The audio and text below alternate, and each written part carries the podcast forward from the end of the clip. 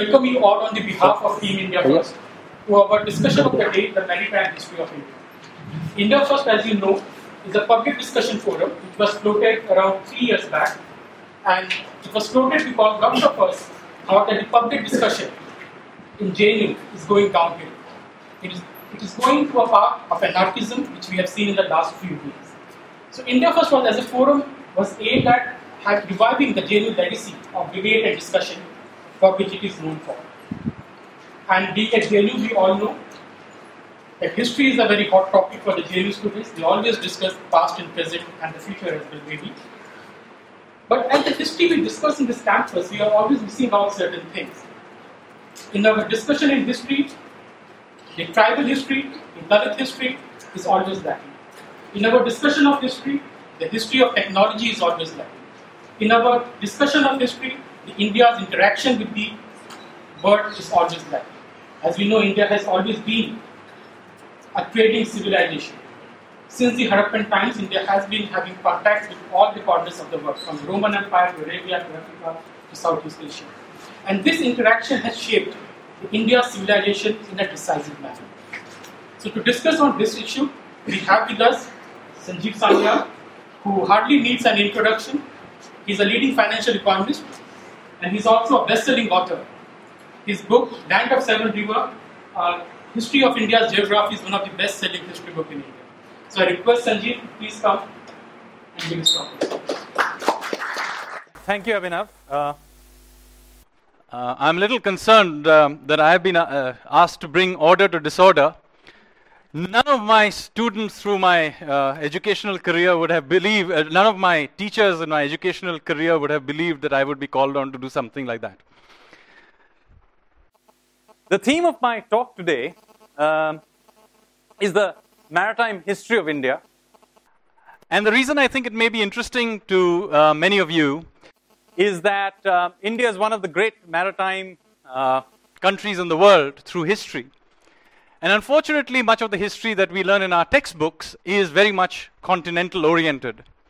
So, if, if you aren't a specialist, uh, you could be forgiven for thinking that Indian history uh, is really about a series of dynasties who ruled Pataliputra, followed by a series of dynasties who ruled Delhi, all the way to the present day. So, my idea is to hopefully give you some flavor of another, another history. And it is not just a theoretical, uh, sentimental view of history because it has genuine um, implications for the way we look, think about our world today. Because if you take a continental, sort of Delhi centric view of uh, Indian history, you will get the impression that our neighbors, our neighborhood, is about China and Pakistan.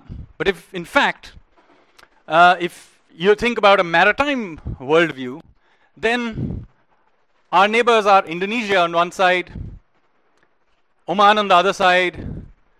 I'm not just taking into account of Sri Lanka and Maldives, but even further out, perhaps as far as Vietnam. Because that is sort of, in a sense, the ecosystem of our history. And so I'm going to give you a flavor of that. I don't have a very long period of time, and I don't want to bore you with a long uh, monologue. So I, I, will be necessarily selective in the way I'm going through it, uh, just to keep the story flowing. But um, hopefully I will be able to give you some sense of it. Uh, incidentally, what I am talking about is to some extent derived uh, uh, uh, from a book I will be publishing later this year uh, on the, uh, it's called The Brief History of India's Geography. I, it has a main title, but we haven't yet decided on that, but it's a brief history of India's geography. Now, the landscape of the Indian Ocean that we are going to deal with, one thing to remember about it is that it is a living landscape. It is not a dead landscape. The coastlines are continuously changing due to tectonic as well as rising and shifting uh, uh, shorelines. And this is a very important thing to remember uh, as, we, as we go through uh, uh, much of what I will speak about. Now, if you came to um, the, this part of the world, uh, the, the Indian Ocean rim, during the last ice age, which is more than eight, eight, 9,000 years ago when it ended, but really at its peak about 14, 14,000 years ago, uh, the coastline that you would have seen would have been very, very different. much of the world's water was stuffed in these massive ice, ice sheets that were covering um, uh, much of the northern hemisphere, but also parts of the southern, southern hemisphere. And the, the water level was as much as between 100 to 150 feet, uh, meters below where it is now. So as a result, um, for example, the, the, all of the Persian Gulf was actually a flat plain. Uh, what you see now as Gujarat was well inside inland, and the coastline kind of was a straight line which kind of went down south. Um, Sri Lanka was a part of the Indian mainland, and all of the islands of uh, Southeast Asia, almost all of them were part of one large la- uh, uh, land mass which we now call Sundaland.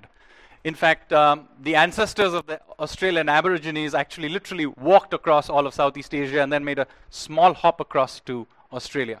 So that was the landscape. Now, starting around um, 12,000 years ago, uh, these melting uh, uh, uh, glaciers and ice sheets began to fill out these, these um, coastlines. And from around 12,000 years ago, you have, for example, the Persian Gulf getting flooded, the Indian coastline getting flooded, ultimately Sri Lanka getting separated from India, and so on. And it is possible that the memory of this event, because it's quite a catastrophic event, is remembered in the flood myths of almost all cultures across the world. So, of course, there is the story of Noah, uh, but also there is the Sumerian story of Gilgamesh. Um, the Australian uh, Aborigines have a flood myth. Um, the Laotians uh, in Southeast Asia have a flood myth. And of course, we also have a flood myth, the story of Manu and uh, Matsya Avatar, the first, uh, the first avatar of Vishnu. So there are all these flood myths, uh, very difficult to tell exact history from it, but it is tempting at least to believe that it may be a memory of, um, of uh, these times. But certainly by about four, uh, 5000 BC or so, thereabouts, the coastline began to sort of resemble the coastline that we would be familiar with, but it would still be somewhat different. I'm going to start with Gujarat because my story will start with Gujarat.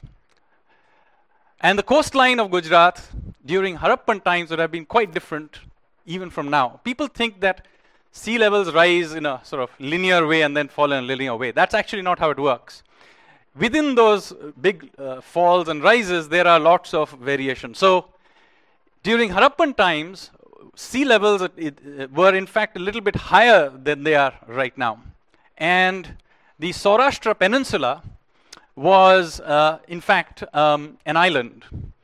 And you could actually go from the, uh, the Gulf of Khambat uh, through uh, uh, past uh, Saurashtra into what was the Rann of Kutch, because the Rann of Kutch was actually navigable. And in fact, not only was it navigable, it had two major rivers flowing into it. There was the Indus, which originally used to flow, in fact, till the 19th century, used to flow into the Rann of Kutch. And of course, there was this massive river, the Saraswati, which also flowed into this. And satellite photographs clearly show that these two rivers flowed into it. Even today, you can, uh, with a little bit of messing around, you can tell that there are these two uh, old channels going into it. And of course, weather, weather uh, was, uh, climate was also quite uh, different. It was significantly wetter than it is now. So, what is now Balochistan was um, savanna type area. Pe- much of early human migrations actually happened through Balochistan. This is important to remember because today it's such impossible desert that we tend to think of that, you know, people couldn't simply be going back and forth. That if you wanted uh, in pre-modern times to go from Iran to India, you would actually have to go through Afghanistan. That is, in fact, not the case through uh, much of history. So anyway, so you had this um, coastline, and in that coastline, cities begin to spring up around in the in the uh, fourth and then third millennium uh, BC, where they really begin to sprout out. And the largest of this that we have so far discovered is a city called Dholavira. Now, Dholavira is today well inland uh, in the Rann of Kutch. As I mentioned, the Rann of Kutch is now a salt plain, which occasionally has it's marshy in the monsoons, but otherwise a salt plain. And Dholavira is sort of like a hillock in the ma- marooned in the middle of this salt plain. But in Harappan times, it would have been an island and it developed then into a major port. But there were other ports as well. And one of the other ports was Lothal, which I'm sure all of you from your history books will remember. It had this dry docks and so on. But the map of uh, Gujarat that I just laid in front of you suggests that in fact it should have been possible to go from Lothal to Dholavira by boat. And similarly, there was on the other side, on the northern side, an entry from what is now Dwarka, where there was a, an, there's still an island there called Bet Dwarka, where also a lot of Harappan artifacts have been found. So, obviously, we are guessing, but it seems like basically what was going on that there was this network of ports in Gujarat where they were sailing back and forth out of it. Those coming from the south would probably have gone through Lothal, which was possibly a customs post before you reached Dholavira. And there was probably another customs post for those people who coming in from the west uh, at Bet Dwarka. And then they made their way to Dholavira, probably did some trading. Um, and then perhaps some of these chaps made their way up north um, through the Indus, and while the Saraswati was flowing, up the Saraswati as well. Now, who were these chaps trading with? Now, we have very good evidence that they were trading at least with the following places because a lot of uh, seals and Harappan goods have been found all along these areas. One of them is Oman. There are a lot of uh, Harappan artifacts found scattered all over Iran. Further inland in Bahrain, across the uh, uh, um, uh, straits in Iran, in eastern Iran, there is a newly discovered civilization called Jiroft. Uh, we don't know what they call themselves, but the area is called Jiroft, so it's called the Jiroft civilization. Uh, it's quite possible that, given where their location is, it's really far to the east of Iran, uh, and it's very, very close to uh, several Harappan sites that have been found in Balochistan, that they, they may have been uh, culturally some links, but not only cultural links, but they may even have been even probably the same people who were passing back and forth across what would I would call as the Indo-Iranian continuum. And then further out towards Mesopotamia, there were all these uh, settlements uh, going all the way up, the Sumerian settlements, and in many of them, um, seals and other Harappan artifacts have also been found. In fact, they've even found uh, the records of a people called the Meluha, uh, who the uh, Sumerians claim to have been trading with, which sounds like they were Indians. There are many indications they were possibly uh, the Harappans. And there were even uh, a story about some settlements uh, of Harappans living there. So the business of Indians living in the Middle East is not a new thing. We have been we have been going to the Middle East for a long, long time and settle, settling there. So that is kind of how things were, uh, happily trundling along till something really bad happened. Around about 2000 BC, and there's plenty of evidence of this, around about 2000 BC, there was a major climatic change worldwide. And this is clearly shown not just in pollen records and other scientific things, it actually shows through even in Akkadian records where they have tell us that these really bad droughts were happening. And roughly at this time, the Saraswati River, which incidentally at this point had already whittled down quite a lot, simply disappears and a large number of the settlements in and around that area uh, simply begin to be abandoned. Uh, incidentally, the old kingdom of Egypt also collapses at about this time, and we suddenly see a dramatic drop in the number of Harappan at artifacts that show, show up uh, in all these areas. Clearly, the trade systems in this were breaking down. Now, just as an aside, um, we have never found any uh, mid, uh, Middle Eastern uh, artifacts or even Central Asian artifacts in any Harappan site. So this is very mysterious because although the Harappans were clearly exporting stuff, including people, uh, it's entirely unclear what on earth they were importing. Anyway, with the collapse of this, these Harappan cities, we have clear signs that there was migration uh, southward uh, towards the Narmada. There was also a migration out towards the Gangetic plains. Uh, some of these sites Many of these sites show great amount of con cultural continuity into what is called the later Harappan, and then it fuses through later through to the Gangetic uh, uh, civilizations. But I'm not going to go into that because my interest is maritime. Now what happens, and this is where it now it gets more interesting because you will be probably quite familiar with much of what I've just talked about. Now what happens is that suddenly central and southern India come alive. Now, till this point, for some reason, we, uh, to the evidence that we have, southern India doesn't really go through a Bronze Age. Now, Harappans and all these, these, these civilizations that I mentioned were all Bronze Age civilizations, and for some reason, there wasn't much of a Bronze Age in southern India. And you suddenly have, at about the time that the Harappan civilization was falling apart, the Iron Age suddenly appears in southern India. They simply skip the Bronze Age and go into the Iron Age. And this is very fascinating because the old idea was that these iron implements and other Iron Age essentially came to India along with these so-called Aryans coming thundering down from Central Asia. And it turns out that the earliest place where iron was actually found and used systematically is not even in northern India, but in and around what is now Hyderabad. In fact, just a year ago, uh, some of the oldest iron implements anywhere in the world have been found, in fact, inside Hyderabad University campus. And um, so that was uh, basically what is happening. But meanwhile, a little further to the east, you have an absolute explosion of maritime activity that begins to now happen in what is now Odisha and West Bengal. The zone from the westernmost outlet of the Ganga, which is uh, uh, the one that we now call Hooghly, all down the coast towards what is uh, uh towards Chilka Lake. That coastline now just bursts out with activity. In fact, uh, uh, very very recently, like literally a few weeks back, a major new uh, site, which is about 1500 years old, has been found just outside of uh, Bhubaneswar, a small town that has been found. But there are many, many smaller ports all along the coast. And the Odia now begin to do these major voyages.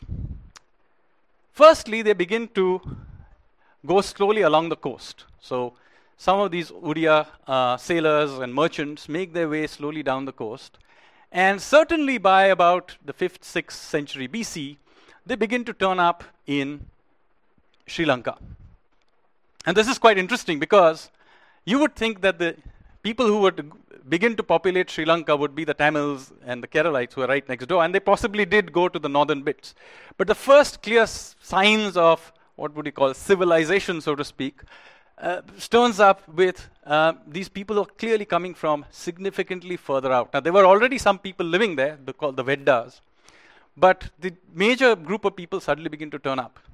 And they're not just going down south, they're also going down the other way along the coast towards Southeast Asia to a place where the Isthmus of Kra. This is the basically the thin strip of land from which Malaysia hangs off. Near, it's now in Thailand and they're going over there. And then some of them just hop across and then begin to sail across the Gulf of Thailand towards um, uh, Vietnam, southern Vietnam, and Cambodia. We now actually have some records, at least in oral histories and some inscriptions and in old uh, uh, mythologies, of what was possibly going on. In fact, the founding myth of the Sinhalese of Sri Lanka is in fact the story of Prince Vijaya, who um, claimed to be the grandson of uh, a lion and a princess. A bit of the story that I have some suspicions about. He basically takes 400 of, or so of his uh, followers. He's thrown out by his father, by the way, for behaving particularly badly. And he makes his way down the coast and he turns up in Sri Lanka. And it is quite interesting that These people then begin to settle in, and the majority population of Sri Lanka today takes its roots back to this migration of people. Of course, this must have been many migrations afterwards, but they take their roots back to this migration. And they bring with them very interesting uh, cultural motifs that are still alive. Let's take, for example, the idea of the lion. Now, the lion is there in the Sri Lankan flag, but where did it come from? Now, if you go to Odisha and wander around in some of the more older uh, uh, sort of settlements of Odisha, one of the things that will strike you is that all, many of them have got Narasimha temples. This is also true of Andhra, by the way. Even in Puri, the older temple is not that to Jagannath, but to Narasimha. And even today, when the bhog is first served, it's not taken directly to, uh, to, to uh, Jagannath, but is actually taken first to Narasimha. So the worship of Narasimha or some sort of a veneration of the lion was clearly a very important part of the culture of that area, which is all very odd because that is all tiger territory now. But there is also, incidentally, signs of that in Bengal, uh, which is also tiger territory. Uh, but again, uh, of course, that veneration of the lion continues to this day because um, Durga's Vahan is a lion. So I, I, I, cannot explain why it is that maybe familiarity breeds con- contempt, so they, they didn't think much of the tiger. Um, uh, or maybe the climate was different and maybe there were more lions there. I do not know. But it is the case that there are plenty of lions in the iconography of this part of the world, and that gets transferred and has survived to this day uh, in the Sri Lankan flag. Now, similar thing begins to happen on the other side as these guys begin to trade with uh, uh that uh, Southeast Asia as well. And it is quite fascinating the name the, they begin to give this, and I'll come back to this. They begin to call, in, in, in the Indic literature, the term Naga is very, very uh, commonly used for the people of the snake, the people of the serpent. And it seems to be systematically used for people of with oriental features. Why? Because, as you will see, it is a very important part of the iconography of Southeast Asia. And how does this, what is the stories that uh, are, are, remembered from this time that tell, uh, tell us about this? So there is a story which is very common in the inscriptions of Cambodia, Vietnam, uh, and so on, where later, much later, the Angkor and Cham uh, empires rose. But the story goes somewhat like this: that there was a Indian Brahmin called Kaundinya, who was sailing past the coast of uh, what is now uh, southern Vietnam um, and uh, southern Cambodia uh, in the Mekong uh, area. And he was attacked. He, he was in the ship. He was sailing past with this bunch of traders, and he was attacked by these pirates. And he, being a heroic chap, he fought off the um, the uh, pirates and um, uh, drove them away. Unfortunately, what happened is that the ship was leaking as a result of this, and the, he had he and his uh, crew had to take it onto the shore in order to try and repair it. So when they were doing this, uh, the local tribe, which were the, the, they were the Snake clan, uh, decided that they would attack them. So evidently they were surrounded, and yet again, Kaundinya, being a brave lad, took out his sword and, and was defending himself. When the princess of the snake clan saw him and fell in love.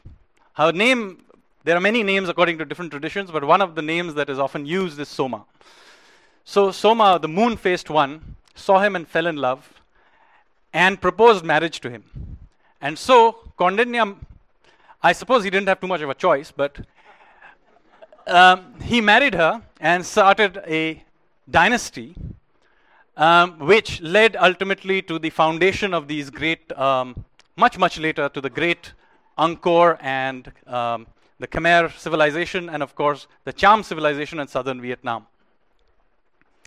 What is fascinating about it also is that most of these lineages were matrilineal, not matriarchal, matrilineal, i.e., they trace their lineage through the female line, which is also reasonable because, after all, Kaundinya's uh, rise to uh, claim to royalty was through his wife.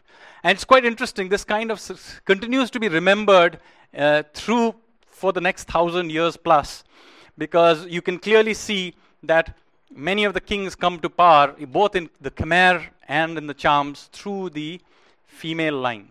So this remains embedded. And this story then becomes the sort of the key myth on which much of Southeast Asian uh, culture is built. Uh, it is matrilineal, but also the iconography of the uh, snake.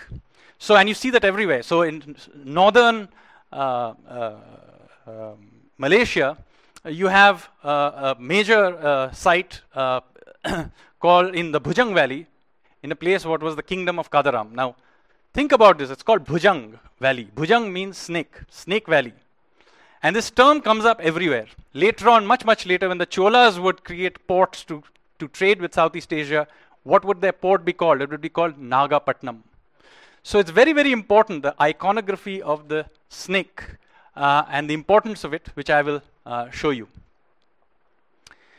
Now, somewhere down the line, the Odia discovered that this business of sailing along the coast was just too cumbersome.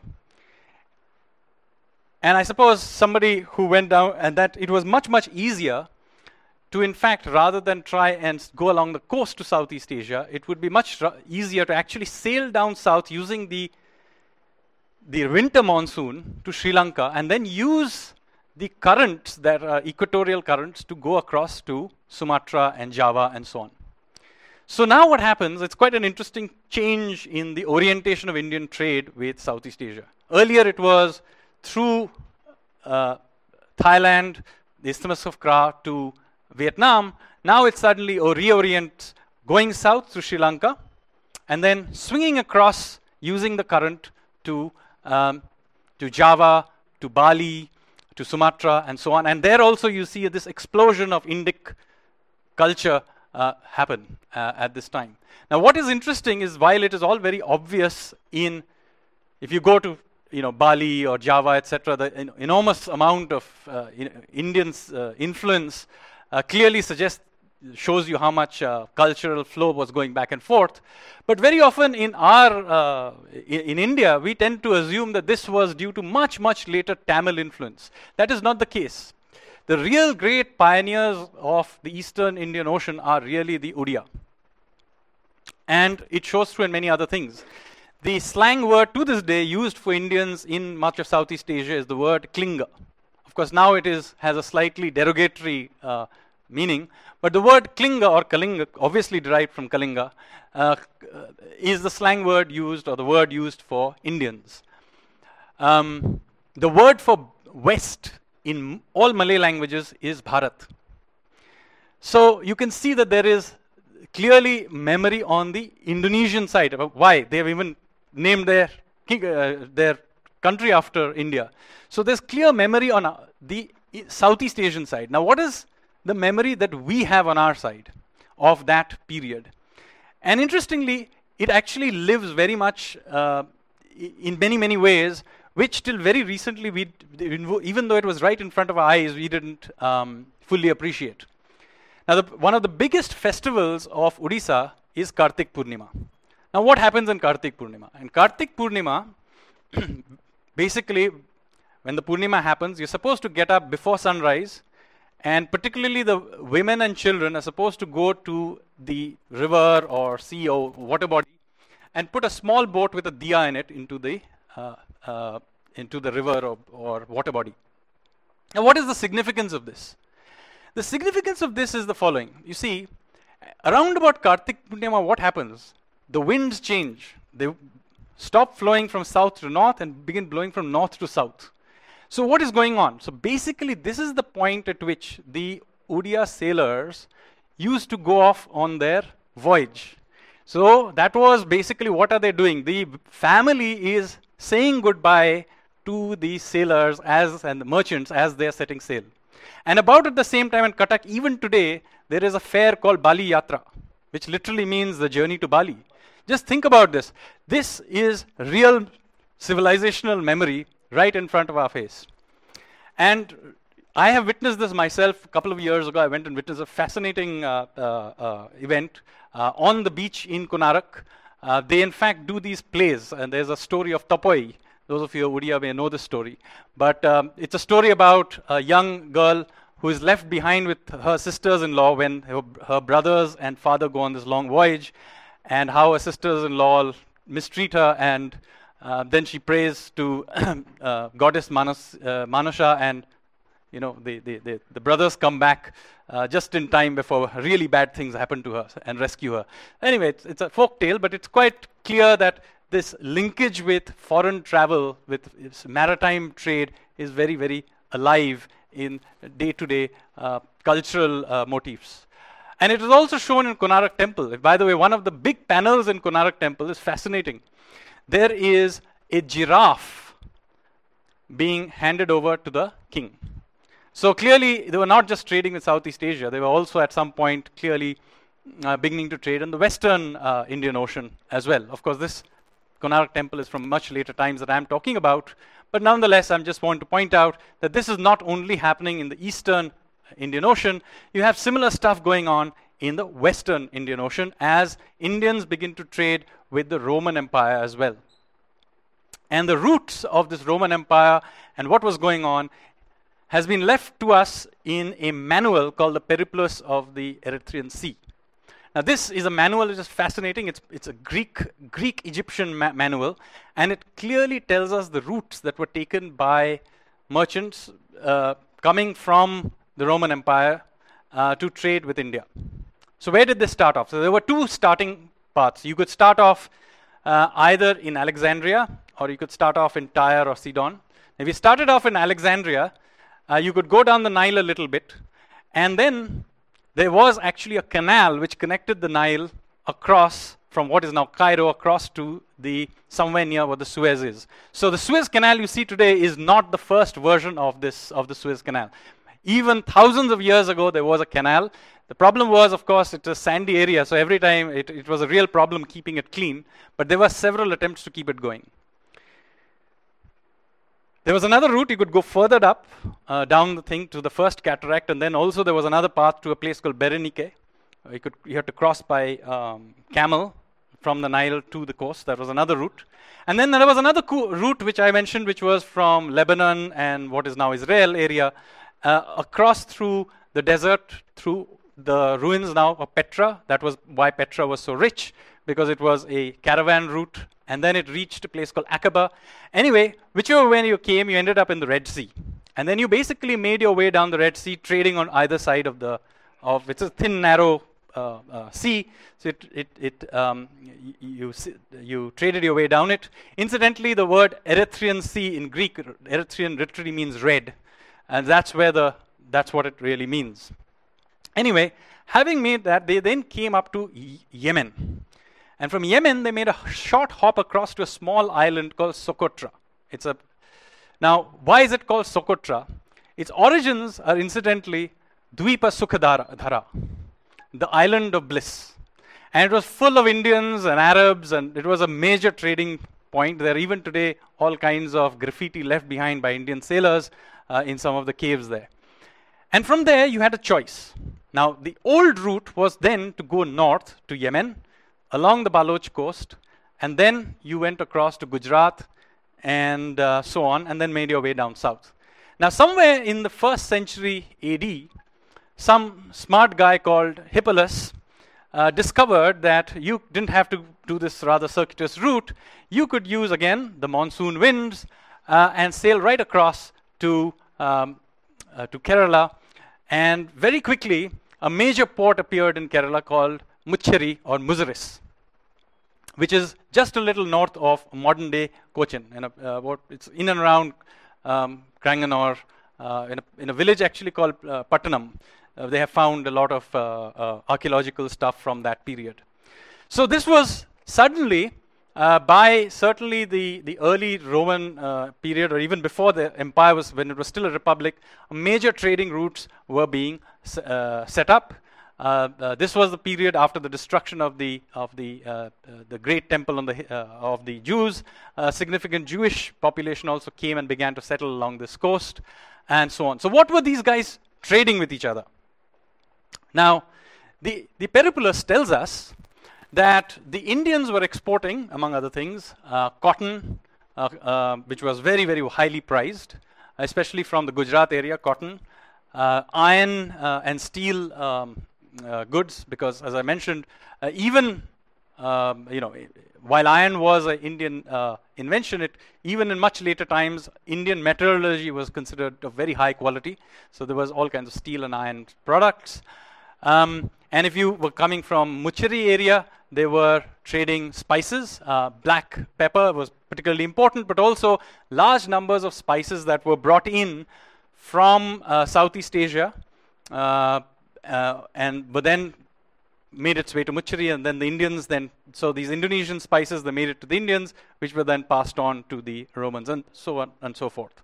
So this was what the Indians were exporting. So what were the Indians importing? Now, among other things, Indians were importing Italian wines. And very importantly, it turns out they were importing women for the royal harems. So this leads us to one of the most important conclusions that we can draw from learning ancient maritime history, which is that even in ancient times, Page three parties used to involve foreign liquor and foreign escorts. now, this period saw such a lot of trade that it caused a major problem, which was this that although the Indians were importing lots of women and wine, they were still running a very large current account surplus. Now, how do you in an ancient world pay for a current account surplus? You pay for it essentially in gold. And the Romans were handing out so many millions of uh, gold coins that became a real problem because if you're pushing out a lot of gold to some other country, then you don't have enough gold um, in your own country to print coins. And the Roman Empire uh, by the second uh, century AD, had a serious crisis. And you have in the Senate, uh, you know, people like Pliny and others, uh, you know, really arguing, you know, they have a real problem. You know, don't have enough gold to print our own coins. Uh, you know, need to do something about these Indian chaps. So Emperor Vespasian decided that he was going to uh, introduce um, some sort of a, a ban on trade with India, and he tried very hard initially. The problem was, of course, um, both the Indians and the Jews very quickly figured out various smuggling routes, and that whole thing failed. So, after a while, they opened up trade again. But the Romans now decided that the way they were going to deal with this was to reduce the amount of gold in their coins. So they began to debase their currencies. now, what did the Indians do in response? The Indians kept accepting these coins. So, if you, when you go to archaeological sites across India, uh, along the coast, you have lots of coins, and depending on which period you go to, the amount of gold keeps diminishing. Of course, it goes up and down depending on the time, but by, by and large, the amount of coin, uh, the gold uh, content keeps declining. Now, look at how this exactly looks like how the world is today. The Chinese keep running a surplus, the Americans keep running a deficit. How do the Americans pay for it? Is by printing dollars. We keep complaining that this is going to lead to bad things, but the Chinese keep accepting them and the Americans keep printing them. In fact, they can't print enough because they're not printing enough because the dollar is still appreciating. So, this, unfortunately, is the way the world works. This was true of Roman times, it's true today. So, this is the this is another discussion, but um, one of the reasons I keep saying that, uh, you know, uh, equilibrium as a basis for economics is complete bunkum. There's never been equilibrium and never will be. Anyway, all this good stuff was going on. Then, around about the um, uh, 6th, 7th century, the balance of power began to shift. Uh, and of course, it culminates uh, suddenly. But, uh, of course, it starts out initially with the Arabs becoming more involved, but of course, uh, with the sudden rise of Islam, the Arabs become very, very powerful. And so the entire western part of the Indian Ocean suddenly comes in the control of um, the Islam, uh, Islamic Caliphate. Uh, and they impose then for the next thousand years or so, a little less than thousand years, an almost, almost total um, information blackout uh, towards Europe. And this is, this is the reason that um, uh, the likes of Vasco da Gama and Columbus would have so much trouble uh, trying to find out information about India because although in ancient times the Europeans knew a lot about India, uh, they were uh, really blank, blacked out for a significant period of time. But that does not mean that the Arabs themselves didn't take advantage of the situation. They were heavily trading with India. Not many people realize that the second oldest mosque in the world is in India. Uh, in fact, not very far from uh, the site of uh, Muchiri. Um, it's called the Cheraman Mosque. It was built while the Prophet was still alive. In fact, before he had even conquered uh, Mecca, he was still in Medina. Uh, and very likely the people, the, the, the, the, merchants who built it may have personally known the Prophet. So it's quite amazing that India actually has one of the oldest uh, mosques in the world, and the second oldest mosque in the world. It is also, as I said, uh, has the oldest uh, continuous Jewish community world, which are also from roughly the same area.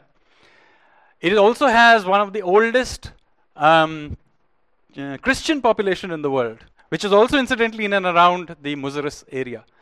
Um, there's some controversy over whether or not St. Thomas actually came to India or not, but it is fair to say that early Christians did come to India and settle in India very, very early on. Uh, much of their liturgy was written in Syriac, which is very similar to Aramaic, uh, uh, uh and which was uh, which is the language which um, Jesus himself would have used. Um, so this community, and I'm telling you, this is just one small, you know, couple of districts in um, in Kerala. Uh, similar stories can be told all the way along the coast up north. I mean, various communities at various points in time came. Of course, the other famous community that would come and settle here would be the Zoroastrians or Parsis, uh, and so on. So, in, this is why, because there was such a lot of trade going back and forth, these ancient communities uh, had a footprint in India, and when many of these uh, communities got wiped out in their homelands, India somehow managed to carry on a memory of it. And with the destruction of the Syrian Christian community just in the last two or three years in Syria, um, uh, it is fair now to say that uh, the Syrian Christian community in India is now the officially the oldest continuous Christian community in the world. So that's quite uh, quite an amazing history uh, to have. Now, meanwhile, a lot of trade was happening on the eastern side as well. Now, very often the ideas that Indians have is that the influence of India always goes out towards Southeast Asia. That is not the case. It was not as if the Southeast Asians were sitting around saying, ah, the Indians have arrived, let's take some uh, gyan from them, and uh, not at all. They were doing their own thing too. So, the Indonesians, for example, in the 8th, 9th, 10th centuries, began to do their own explorations. And in fact, the first human beings to colonize Madagascar, just off the coast of Africa, were actually Indonesians. It's quite surprising because Madagascar is actually right next to the origin of the human uh, species. Um, but somehow the Africans did not um, colonize um, Southeast Asia. It was the um, Indonesians who did so. But they were also interacting with India, and there was lots of give and take. Um, Nalanda University, of which we are all very, very proud, was partly funded by um, the Sumatran kings, the Srivijaya kings of Sumatra. So, um, foreign funded universities uh, is not a new thing in India. But even some of the most um, uh, famous kings of India may, in fact, have been of Southeast Asian origin. And of course, there's huge in- influence in the Northeast, which I'm not even getting into because that's not a maritime influence. But uh, and it can be a subject of another, uh, another, uh, another session. But even in southern India, one of the greatest kings of uh, India was a guy called, the Pallava king called Nandi Varman II. Now, the story of Nandi Varman II is quite fascinating because Nandi Varman II has left us his story on the panels of the Vaikunth Perumal uh, temple in Kanchi, where it says that somewhere in the beginning of the 8th century, the king of the Pallavas died out. And there was real panic because there was, he, didn't, he died early and didn't have children. And the Chalukyas were going to turn up and take over the place. There was basically chaos. So a grand assembly was called uh, of all the chieftains and scholars, etc. And they decided that they were going to go and hunt for the, a, a, a, another line of the Pallavas that had many, many years ago gone off to a distant land. So there was a king, uh, there was a, a, younger brother of a a Pallava king a century earlier who um, had gone off to a foreign land, married the local princess, and had become the king. And his lineage evidently was still alive somewhere. So, very hurriedly, they, you know, a group of uh, learned Brahmins were put together and they were put on a boat from Mahabalipuram and were sent off to some place to uh, get this king. And they turned up at this, uh, this uh, court of this king, or, and they asked for uh, one of his sons. He had four sons, this, uh, this descendant of the Bhima. And the first three refused to come. But the youngest one, who was only 12 years at that time, agreed. And that young boy then got into the got in and made his way back to to to to Kanchi, and he was anointed as Nandivarman II, and he became the great uh, became a great king. And he, many of the temples of the Pallava period are from uh, uh, from because of Nandivarman's uh, contribution. Now, who was this Nandivarman, and where did he come from? Now, if you go to this temple and you wander around, you'll find something very odd about all the faces that are there uh, uh, carved on the walls. A very significant proportion of them are clearly Oriental. There are even Chinese faces there. Yes. Vaikunt Perumal Temple. Vaikuntha Perumal Temple and Kanchi. Now, my guess, and you know, he doesn't mention it, but there are many signs that the Pallavas prided themselves of being of the having their female lineage of that of the Nagas. In fact, it's there in some of their inscriptions. So while we do not know where the Pallavas themselves came from, the fact that they had this great pride in this female Naga lineage suggests that they had a, at least from the female side, a Southeast Asian origin. And this is interesting because, of course, the Pallavas have uh, enormous influence on Southeast Asia. You know, their scripts of many countries, even today, are derived from Pallava script, right, like Thai and so on. So clearly, they had a lot of Im- influence. And there is, in fact, even a, a, an inscription of Nandivarman II in Malaysia, and in, it's very interesting where it is. It's in the Bujang Valley, the Valley of the Snakes. So my guess is that he was possibly from Cambodia, Malaysia area, and he he he came uh, in the uh, 8th century and took, uh, took over this kingdom. And it's quite amazing that today, you know, uh, we would not imagine that one of the great kings of, uh, you know, southern India was actually um, from that part of the world. Now, history, of course, kept going. And then a somewhat better known episode happens, which is the rise of the Chola Empire. And the great raids that the Cholas did in Southeast Asia in the 11th century.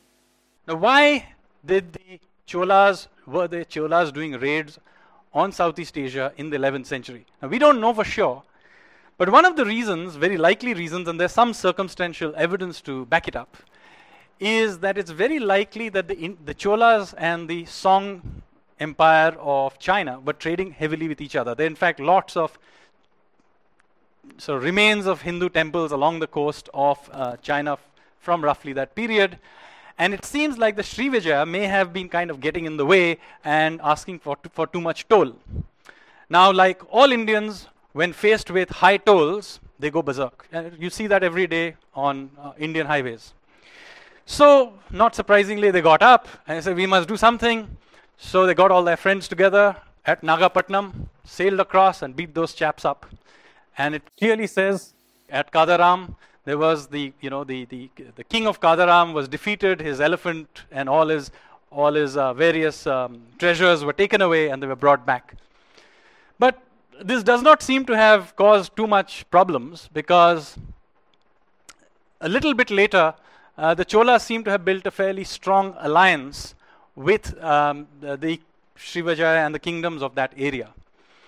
And this is an interesting thing that is going on here in the context of understanding the geopolitics of that area.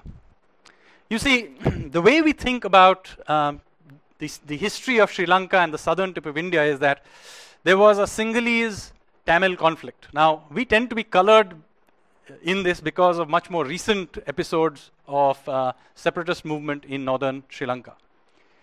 What actually was happening for almost all of history, except this recent episode, was in fact the Pandyas of Madurai and the Sinhalese of Sri Lanka were in a pact against the Cholas who were from the further up the Kaveri uh, basin. And the Cholas seem to have had uh, allies who were in Southeast Asia. So basically, this was the geopolitics of the time. The Pandya Sinhalese alliance um, against the Chola Southeast Asian uh, alliance. And you can see that it goes back and forth uh, quite a lot.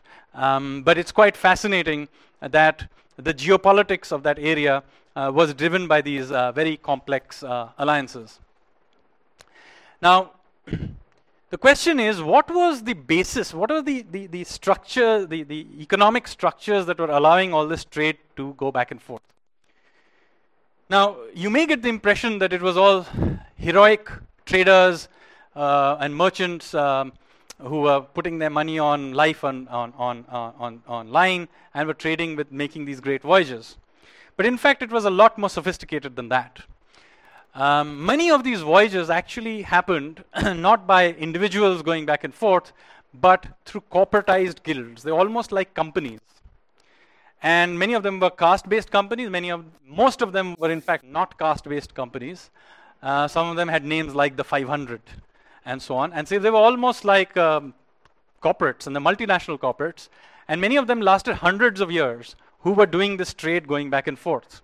Some of them hired uh, mercenaries to, um, to back up their uh, and protect their trade routes, and they were very, very powerful. And uh, there were several of them in southeast, uh, southern India. Um, and what is even more fascinating is that much of the financing of this was done by the temples. Now, the general impression is that the temples were rich because the rajas were all handing over large amounts of money to the king, uh, the, the, to the, these temples, but that may have been the seed money. But one of the reasons many of these temples had such a lot of gold was that, in fact, they functioned as banks. And we have copper plate, um, lots of copper plate um, uh, remains of uh, contracts between the guilds so there were merchant guilds, there were artisan guilds, and they had contracts. Then there were contracts between the merchant guilds and the financiers, which were the temples. Uh, and that was kind of the structure on which much of this was going on. But then, around about the uh, starting with the 11th century, but really taking off in the 12th, 13th century, 13th century, really, this whole structure suddenly came undone. In India, of course, there was the Turkish conquest.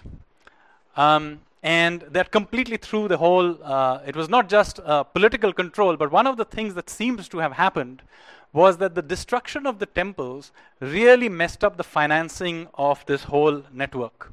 So I have for many, many years wondered why, um, after the Turkish conquest, there is a dramatic decline of um, Indian, particularly Hindu, uh, merchants who are sailing back and forth the, the historical explanation is, oh, you know, it was because of caste restrictions and, you know, these Brahmins are bad chaps, didn't allow anybody to cross the seas and all that. But that, of course, makes no sense. For the simplest reason that the upper caste were some of the biggest beneficiaries of this trade. They were the merchant class, of course, but the, the, the ruling classes, the Kshatriya classes at various points in time, benefited from the revenues. But the biggest beneficiaries, of course, were the Brahmins themselves because they were enormously high highly regarded in, in Southeast Asian courts, and many of them sailed across. I mentioned, you know, in fact, one of the pioneers, Kaundinya, was himself a Brahmin. So there was no real reason for them to perhaps suddenly stop. And I think a large part of this perhaps had to do a collapse in the network of financing uh, that was holding this whole thing up, uh, together. There is also a similar collapse just a few years later in the Middle East. And this happens, interestingly, just like when the Turks were invading India and conquering it, at about the same time, Islam itself was an enormous crisis. Because just, um, just 20, 25 years after uh, Mahmud Ghori came into India, you had the Mongols who were sacking um, large parts of Iran and then ultimately sacked Baghdad and so on. So whole, that whole network, the whole setup, suddenly just was in complete crisis. And it was just about recovering from this a century later when suddenly very large ships turned up. this is in the early 1400s, led by a eunuch Chinese general called Zheng He. And he brought these massive ships. I mean, these ships were really enormous. I mean, they are modern, uh, they are modern scales. And this huge series of treasure ships that came in in the early 1400s that made voyages across through Southeast Asia to India, making its way to Africa. And there were a series of them, um, led by this General Zheng He, who was a eunuch, incidentally. And it was not, incidentally, a, a, a, voyage of discovery, because many of these routes that I was talking about were very well established, as I mentioned earlier. What they were trying to do was really showing who was the boss. And so these Chinese came to this part of the world, and they were going around essentially, one by sheer scale, overawing the, the locals. But very quickly, they began to also meddle with the politics of this area. So they captured one of the claimants to the to the throne of Sri Lanka and took him back. And then they brought him back and then tried to place him on the throne. Uh, they have may have uh, changed the Zamorin uh, or Samudrin of um, uh, of in Kerala. They may have of Calicut a Kozhikode is, is the correct word, I think, or maybe not the correct pronunciation. Anyway, so they may have interfered there. So they were messing around with the politics of various places using their muscle. But one, the, possibly the biggest uh, influence of that, however, was in Southeast Asia and the Islamicization of Southeast Asia, which, as I will show you, was really a Chinese project. Now remember, after the 12th, 13th century, the Hindus of India began, became much less important in the trading networks outside of India. But the Southeast Asian Hindus, particularly of Java, were very, very active. And in fact, it was really in the 13th, 14th century where you have this massive expansion of the Majapahit Empire based out of Java and basically took over fair section of what is now Indonesia, even parts of what is Malaysia. And they were the guys who, when Zheng He was making these great voyages, were looking on all of this very, very suspiciously. And in fact, on a couple of occasions, they captured some Chinese envoys and decapitated them just to send a signal. It didn't go down very well with the Chinese, who then began to encourage um, a alternative center of power in a place called Malacca, which is in Malaysia, just north of Singapore. Uh, they had a king called Parmeshwara, who they encouraged to convert to Islam. They, in fact, Parmeshwara also visited the Chinese uh, emperor, and they gave him a lot of money. And then, as a consequence of with, with Chinese backing, the kingdom of Malacca became increasingly more powerful and the Majapahit began to withdraw. And so, over the next two centuries, um, there, were, there was a dramatic shift uh, in the religious composition of Southeast Asia. But the Chinese themselves didn't hang around uh, to benefit from this. Because while they may have been very successful with these great voyages uh, in, in, uh, with these big sh- uh, ships, as always, what really gets you is not um, military power, but politics back at home. Now, what happened is that the emperor who was backing um, Zheng He uh, died. And the next emperor uh, was uh, essentially under the influence of the Confucians uh, lobby in the court. And they were very suspicious of the eunuch lobby, who were mostly, they were particularly in the trading business. So the Confucians essentially say, came up with the idea that the rest of the world had been, you know, engaged with, and nothing of great value had really come back from these great voyages. The rest of the world was clearly too backward uh, to be engaged with. So the great treasure fleet was essentially allowed to rot, and the records of Zheng He's great exploits were actually suppressed. It's only really in the 20th century that we began to rediscover them. And so that was essentially the end of Chinese naval power in the 15th century, which opened up, which, which opened up the space for Vasco da Gama, uh, who turned up uh, in the end of the 1400s. Now, much of this is well known, and I'm running out of time, so I'm going to skip through a bit here. Um, as you all know, that Vasco da Gama uh, came uh, to Calicut, and very quickly, within a a decade, or, or little more than a decade, the Portuguese created a bunch of these, uh, what should I say, um, staging points, outposts along the coast all around Southeast Asia. they also established a reputation for extreme cruelty. Now, this is not a time where people got easily uh, scared of cruelty. I mean, these are, these are people who've just gone through the Turks and the Mongols. But even in that context, the Portuguese were thought to be way off the charts. I mean, just to give you an example, Vasco da Gama would routinely, I mean, and the other Portuguese, Vasco da Gama himself did this, would take uh, ships taking Muslims for the Hajj across uh, to, to, uh, from uh, the Indian coast to uh, Arabia, and they would simply set the ships alight, alight in mid-ocean with all the people on them, just to terror, create terror um, uh, in, the, in the minds of people who are not listening to them. So very, very quickly they began to establish these um, outposts and using maritime power and cannons, which they, they, they, they had, they established this network. Um, and for about uh, the first, I would say, 130, 140 years or so, the Portuguese were the great maritime power in the Indian Ocean. Now, this does not mean that they didn't get any resistance at all. Uh, they did. Um, there was the uh, sultans of Gujarat who tried to get the Turks to send in uh, ships to try and fight them, fight the Portuguese. There was a great battle just off uh, Diu, uh, in which the Portuguese essentially destroyed the Turkish fleet. Um, but there were other indigenous uh, uh, attempts as well. And one of the most successful of them is almost entirely forgotten today, was actually a warrior queen called Abakka. Now, she and her daughter and granddaughter for almost 80 years uh, resisted the Portuguese uh, from their kingdom and outpost in a place called Ullal, which is very, very close to Mangalore. And this warrior queen, um, th- she was a queen, of course. This remember, this coast has a very strong uh, matrilineal uh, and occasionally matriarchal tradition, and she, uh, using coastal ships, she used to essentially uh, trap Uh, Portuguese ships, occasionally sinking them, capturing them. Uh, on several occasions, defeating the Portuguese.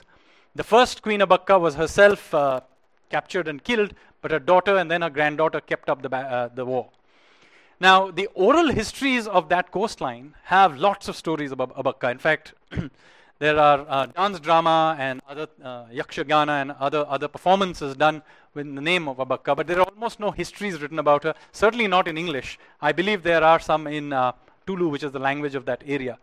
But it is quite shocking that uh, we Indians do not remember uh, these stories of resistance. We would much rather actually know a lot more about the European side of the story oddly enough, the Europeans themselves do mention occasionally Abakka, but you know, we we very rarely talk about this. But so I think one of the things that I want to do through this uh, attempt to uh, at least document some part of our maritime history is to bring out some of these stories. Now, the Portuguese control on the Indian Ocean, however, did not last uh, much into the 1600s because the Dutch, and many, many people forget, the Dutch East India Company arrived in the scene, and through the 17th century, they became the dominant power, maritime power in the Indian Ocean. The Dutch East India Company was so powerful that it could essentially dictate terms to everybody else, including the English East India Company, and on several occasions, um, you know, defeated them, sank their fleets, and did other bad things to them. By the early, uh, late 1600s, 1700s, they had basically taken over what is now Indonesia. They had taken over um, Sri Lanka and they were beginning to eye India, particularly the Kerala coast, which was the source of black pepper. When they came up against a very tiny kingdom ruled by a chap called Martanda Varma. Now, Martanda Varma, again, unless you happen to be from southern Kerala, you probably have never heard of him. But Martanda Varma decided that he was going to take on this, um, these guys and he trained his uh, soldiers uh, to take on um, European fighting tactics. And he defeated the Dutch in a major battle in a place called Kolachal, which is very close to um, Kanyakumari, just north of Kanyakumari. And he completely decimated them. And if it hadn't been for Martanda Varma, I would have been giving this lecture to you in Dutch. Now, following this defeat, um, he somehow also managed to convince their Dutch commander to switch sides to him. And he then began to train his army using um, European tactics and European guns. So, using this uh, Dutch, uh, was his name, and he, he basically got very tiny kingdom, but he very quickly then uprooted the Dutch from all along that coastline. And the shock of that was so large that essentially from this point onwards, the Dutch East India Company went into decline and opened up the space for the French and then ultimately uh, the English East India Company. Now I'm going to stop here because A, um, I think it might be fun to have a conversation, uh, and secondly, my throat is beginning to hurt.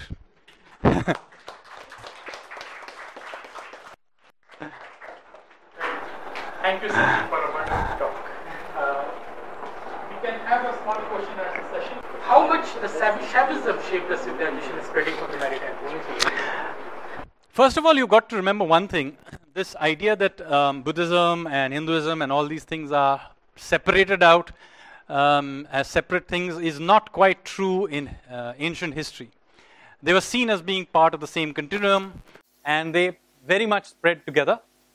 Uh, even in places where you would think that it was Buddhism that was spreading, it's actually a mixture of some time. So even in Sri Lanka, as you know, you, uh, ancient Buddhism, and even in many, many ways, modern Buddhism in Sri Lanka, is very much got lots of mixtures of Hinduism in it. In fact, the most sacred temple of the Sri Lankans, which is the in Kandy, the temple of the tooth. Uh, if you if you visit it, you have to first pass through a series of Hindu shrines before you reach the main temple. Uh, and this is in, in uh, various ways true uh, even in Southeast Asia, even in Japan. Uh, the Japanese, one would think the main influence is Buddhist, but in fact, you go to both Shinto and Buddhist shrines in Japan even today, and there are shrines to Saraswati. Uh, Vedic homes are done uh, in many of these temples. So, this separation, first of all, I, I would like to point out, is a fairly arbitrary separation. Um, they were seen as being generally part of uh, you know, some people had a preference this way, some people had a preference that way, but they flipped around quite a lot. Now, Shaivism, however, in particular, had a stronger influence in certain parts. Uh, certain periods of um, uh, Cambodian and uh, Khmer, uh, and, uh, Khmer history and Cham history, that's the Vietnamese history, was heavy, heavily strongly influenced by Shaivism. Um, although the Cham uh, kingdom was sacked in the 15th century and then went into severe decline in the 17th and 18th centuries, there still is today uh, about 50,000 Vietnamese Chams who follow Hinduism. And they mostly follow, uh, they entirely follow Shaivite Hinduism. Um, about a year ago, I actually visited uh, Vietnam and met some of them. Uh, and they told me a very fascinating story that to this day they believe that when uh, a Cham dies, Nandi comes to uh, take their souls and takes it to their holy land in India. So there remains a very strong influence of Shaivism, but this is also there scattered across. Of course, Bali remains a major center of Hinduism in Southeast Asia, but there are scattered uh, communities of Hindus even in um, uh, Java. And then there are other uh, sort of second order influences which are there, which are there in many other ways, even in Buddhist countries. So there is uh, enormous uh, influence of uh, Shaivism to answer your question. yeah, I will go down that, that way and then you. Yeah. West Asia and India connect, connect. Yeah. Particularly on Oman. Uh, in 17th to 18th, 17th century, before the British came to the picture, the, uh, in the um, uh, state of Hormuz and others, mm. They were a connect of uh, Tipu Sultan with Omanis. Uh, 18th century, late 18th century. 18th centuries. And they eventually were uh, well known for building the ships, very large, big, big yes. ships. And those ships were the uh, catalysts of carrying out for all the trade in the inter So this this, um, this link between Indians and Omani is much much older than that. Much older than that. Going back to Harappan times. Exactly. And um, in fact, the 18th, 19th century ships are uh, the last phase of this. Uh, the earlier phase of this. And they have been logging the Indian woods from Himalayas. Yes, and it's also Yeah. exactly. In fact, they would very often get the ships constructed on this side and taken across. Exactly. Uh, no, just south of Bombay, there are still that old style of making ships is still alive. And you have been mentioning about the large ships coming out from Greece uh, Yes. uh, the, uh, to this part of the uh, hemisphere. Actually, those logs, the ships were built of the Himalayan woods. No, not Himalayan woods. There are two types. There were two types of Trading. They have been trading between Oman and the Mm, Middle yes, but not Himalayan. I, so I've looked into this. There were two types of ships going back and forth. So there were the Roman Egyptian ships, which were built with um, very often with uh, Lebanese wood was one of the ways, um, and they were nailed together very often. But the Indian ships and the Omani ships and the Arab ships were not uh, built by nailing them together. So they were either made from some wood coming from some parts of Africa or from the Western Ghats, but they were actually interestingly tied together. They were stitched together. Stitched together. Yeah. Uh, there was a reference I read somewhere that the uh, shipbuilding techniques, Hmm. that te- uh, well, that uh, those days it was the technology I- per se, uh, were actually taken from Oman to Egypt, and Egypt was entirely dependent on Oman for building. Yes, so there was uh, two different types of ships going back and forth. So the European uh, uh, style, but the Indo-Arabic style was style. basically of stitching. So, and there is a lot of uh, controversy over why did the Indians and Arabs prefer a stitched uh, stitching system because ultimately it, cost these guys a lot because because very the cost was very high. No, it came as a cost because it couldn't carry cannons later on. So it, later on, when the Portuguese came, one of the reasons Indians could not adapt quickly was their shipbuilding technique did not allow the stitched ships couldn't take cannons. Cannons. But why did they, for the previous almost you know 1,500 years, build this peculiar kind of ships? Because after all, they knew about iron. Iron is actually an Indian invention. Uh, they even knew how to do rust-proof iron, as you know, we know from the uh, in uh, in Qutub. So why didn't they use nails? And the reason for that is quite uh, the most logical reason for it is the following. You see, they were sailing back and forth during the monsoon. because they were using the monsoon. Now, the, now, if you look at the Indian coastline, there aren't very many harbors. So when you came towards uh, very close to the coast, or if you were trying to take it up a river, you had you were dealing with sandbars, or since there were no harbors, you would have to basically drag these ships onto the onto the um, onto the no you no you would have to drag it onto the beach. Uh, then you had to go through the Maldives. There was high risk that you would get stuck in an atoll. So basically, what you wanted was a ship who had somewhat flexible hull that would not fall apart if you hit a sandbar. And the premium of this was high enough that you were willing to take the inefficiency of having a stitched ship. So uh, that is the most likely reason why this is. In fact, uh, this technique is still alive in a few villages along our coast. I'm trying to document it, and I'm trying to encourage the Indian uh, west coast and even one or two places in the east coast. I'm trying to encourage the Indian Navy to help me build one of them so that I can sail it while I'm still young enough to do it. yes, there was a gentleman there. Why are the prestigious books, NCERT books, state board books don't say No, no, no, very And for which simply- you already feel proud. Because you see, no dynasty in Delhi came from Odisha. So it's your fault. Tharwad almost went to Kashi. The NCERT book doesn't tell you. Tharwad almost I you, all the. NCERT books are the history of all the dynasties from Pataliputra, followed by dynasties in Delhi. If you do it, if you're part of this narrative, it's entirely your fault. I'm just trying to help you along, but ultimately you've got to do the good job and put one of your guys up there and in Raisina Hill, not my fault. Their MPs are fabulous. But anyway, I mean, jokes apart, Even in Odisha, uh, you will be surprised. Significant proportion of this history is actually being reconstructed relatively modern times. They have been remembered in oral history, but it's relatively modern times that some of this is being put together. Um, even these archaeological finds around Chil- Lake Chilika, for example, are actually not very old. Just, uh, I think, two, three, few weeks ago, we found a major site just outside Bhubaneswar. Uh, you may have read it in the newspapers of a, of a, uh, of a Bronze Age site, which is interesting because there aren't too many Bronze Age sites in this part. So it suggests that there was some Bronze Age, at least in Odisha. Um, but yes, that history is finally being rewritten.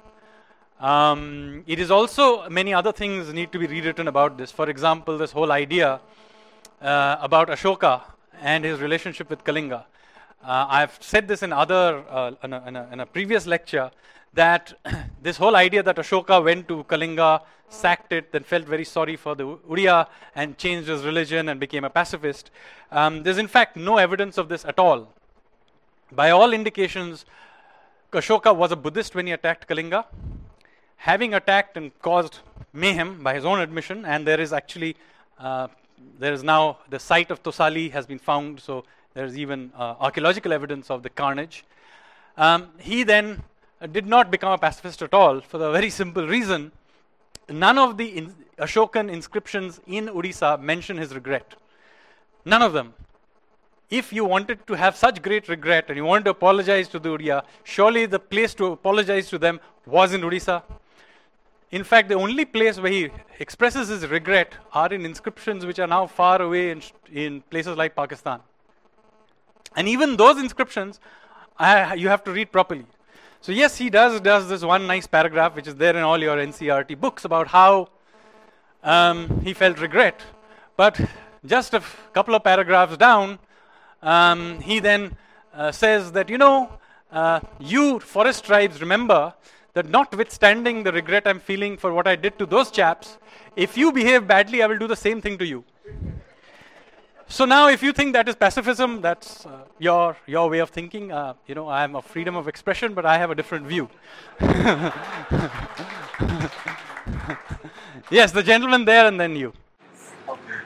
Uh, Angus Maddison wrote his economic history, in which he documents that India uh, ruled the economic history at least from first century to 15th century.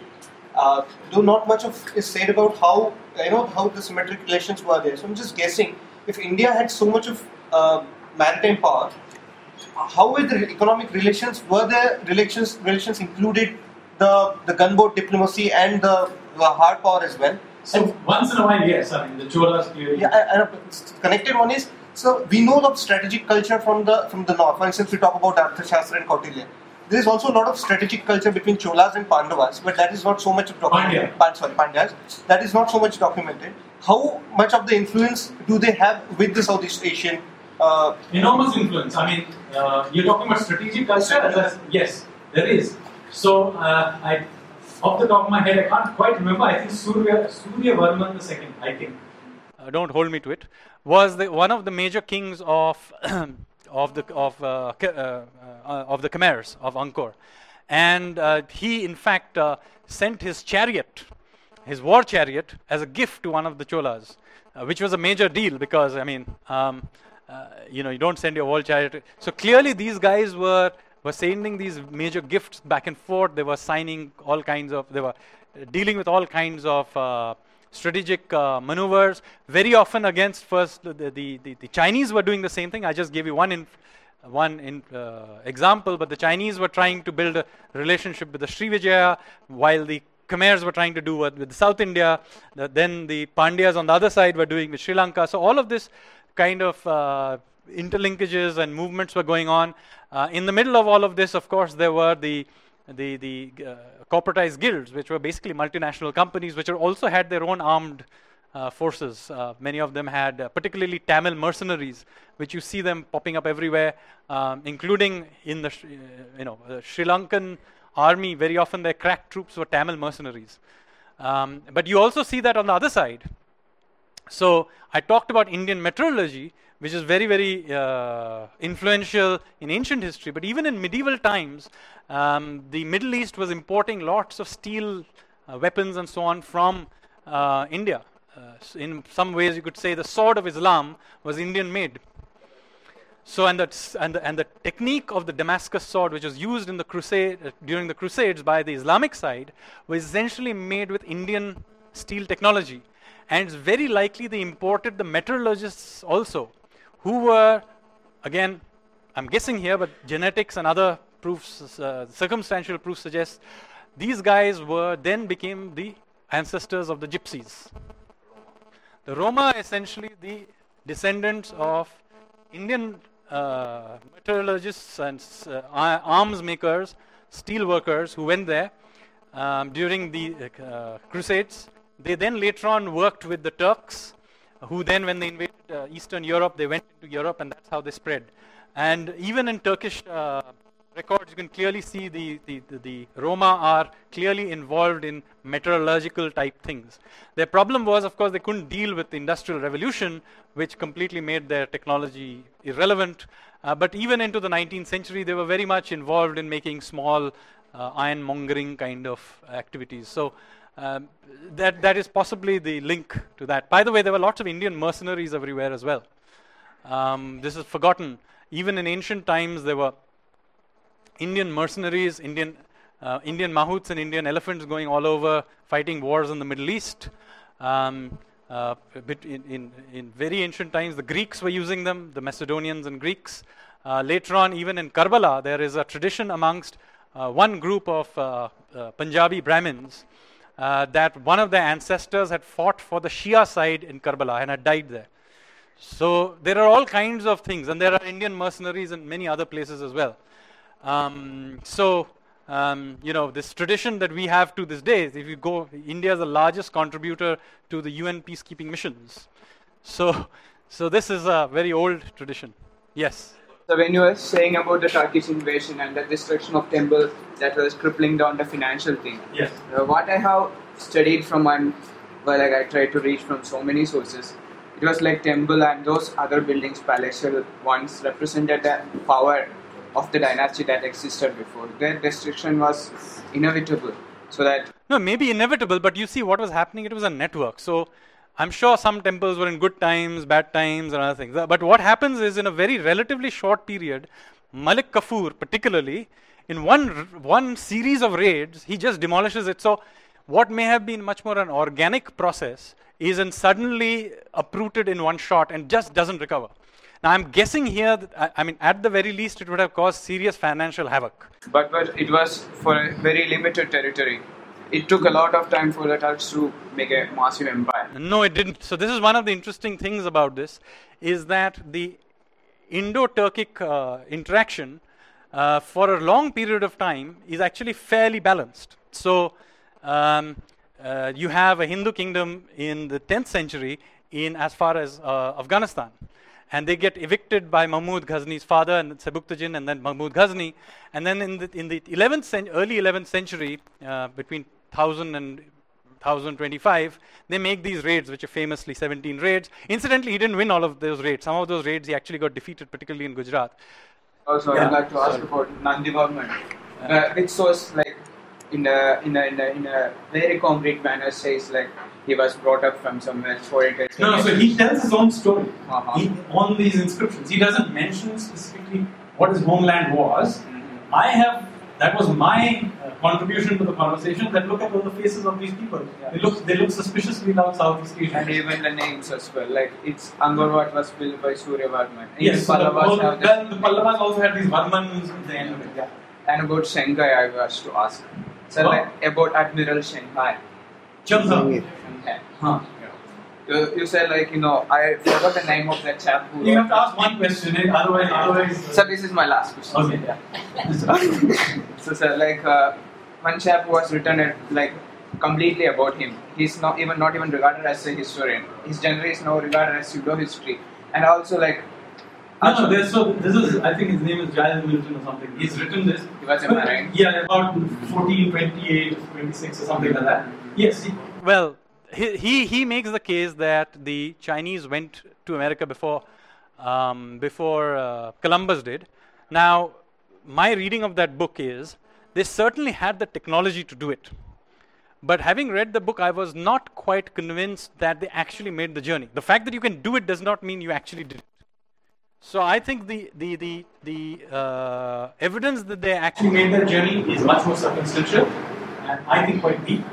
But they, there is no doubt that they had the technology. I mean, in fact, ships that the Chinese were using in the early 15th century are like, you know, a few hundred years ahead of the, what the Europeans would use to, you know, conquer the Americas. So yes, I'm going to uh, let some people here. Yes. Tell the maritime uh, contribution Satavahanas and yeah, this, the thing about the Satavahanas is, in fact, they are very sad that the Satavahanas are not uh, more talked about in Indian history because Satavahanas were one of the great dynasties. They ruled over most of peninsular India for hundreds of years, much longer than uh, the Mauryas existed. And uh, between them and an Odia king called Kharavela, uh, they basically destroyed the, uh, the Mauryan Empire at uh, about two generations after Ashoka. I mean, after Ashoka, it already was in decline, but between Kharavela and the Satavahanas, they destroyed it. But having said that, the Satavahanas then went on to rule these uh, areas, and they were, of course, given their geog- geography, uh, very much maritime. Um, they were in charge of much of southern India when many of these Roman trade and other things were really starting off. Uh, so, yes, they were very, very important. Uh, similarly, the, the Vijayanagar Empire was absolutely critical when the Portuguese uh, turned up in, in, in, in Indian coasts. Uh, much of southern India, the southern uh, half of peninsular India, or the southern one third of India, whichever way you like it, uh, but basically was ruled by the Vijayanagar. And Vijayanagar, the city of Vijayanagar, was in the early, in the in the 15th and early 16th century, till it was destroyed, the largest city in the world. And we have plenty of records uh, and Portuguese and Iranian ambassadors and travelers have written about it. There's plenty written about it. Uh, it's one of the most fascinating places to visit. Uh, in fact, two places you should see before you die, uh, which have linked to this. Uh, one is Angkor, and the other is uh, Hampi, which is Vijayanagar. Yes. Here, knowing that you are you are going to talk about maritime, so I have very small question, two questions, sir. One national level. One question, please, because I'll run out of time in exactly five minutes. Okay, sir. Actually, uh, in your speech, you talked about Muziris. So there is a project, sir, in Kerala, Muziris uh, Heritage Project. Okay, sir, which is going to deal with the spice of Kerala, and they are going to again revive that legacy, that heritage. I can sing in that word. That heritage to Egypt, uh, that country, sir, Gulf country, and even uh, West. No, no. So Kerala has always had this link with Middle East and the West. So it's at one point in history, this port which I mentioned, Muziris, which or Muchiripatnam from the Indian pronunciation, was the biggest port in the world. This and Tamralipti. And so yes, they had these links with the Romans first, later on with the Arabs, uh, and so on, uh, till about 1300 and something, when the Periyar River there was a big flood, and it completely destroyed I said, climate can be quite a devastating thing. It destroyed this port. And as a result of which, the main port activity shifted to Cochin and uh, to uh, Calicut. But before those, the main port was uh, this Muchiri. Yes, last question, and we have to. Kandla port in Gujarat and the JNPT. In, a little bit, I would say, in Visakhapatnam and Cochin. Why isn't the eastern side of the country Well, um, not as developed? Because it would be easier. For, well, but it's not historically not necessarily true. The point is, if you look at long enough history, there have been points in history where the west coast was more active and the east coast was more active. So it's not like they're always even. There are it's flows and ebbs and all kinds of things going on. Uh, it happens to be that in present recent times, um, the, the the western coast is more uh, more uh, industrialized or entrepreneurial, um, but um, you know, even in colo- uh, colonial times, remember the capital of India was Calcutta. So these things ebb and flow. Um, so you know, I wouldn't read even in the grand scheme of history. It probably doesn't matter. I have got to literally stop now because I have got to go somewhere. Thank you so much.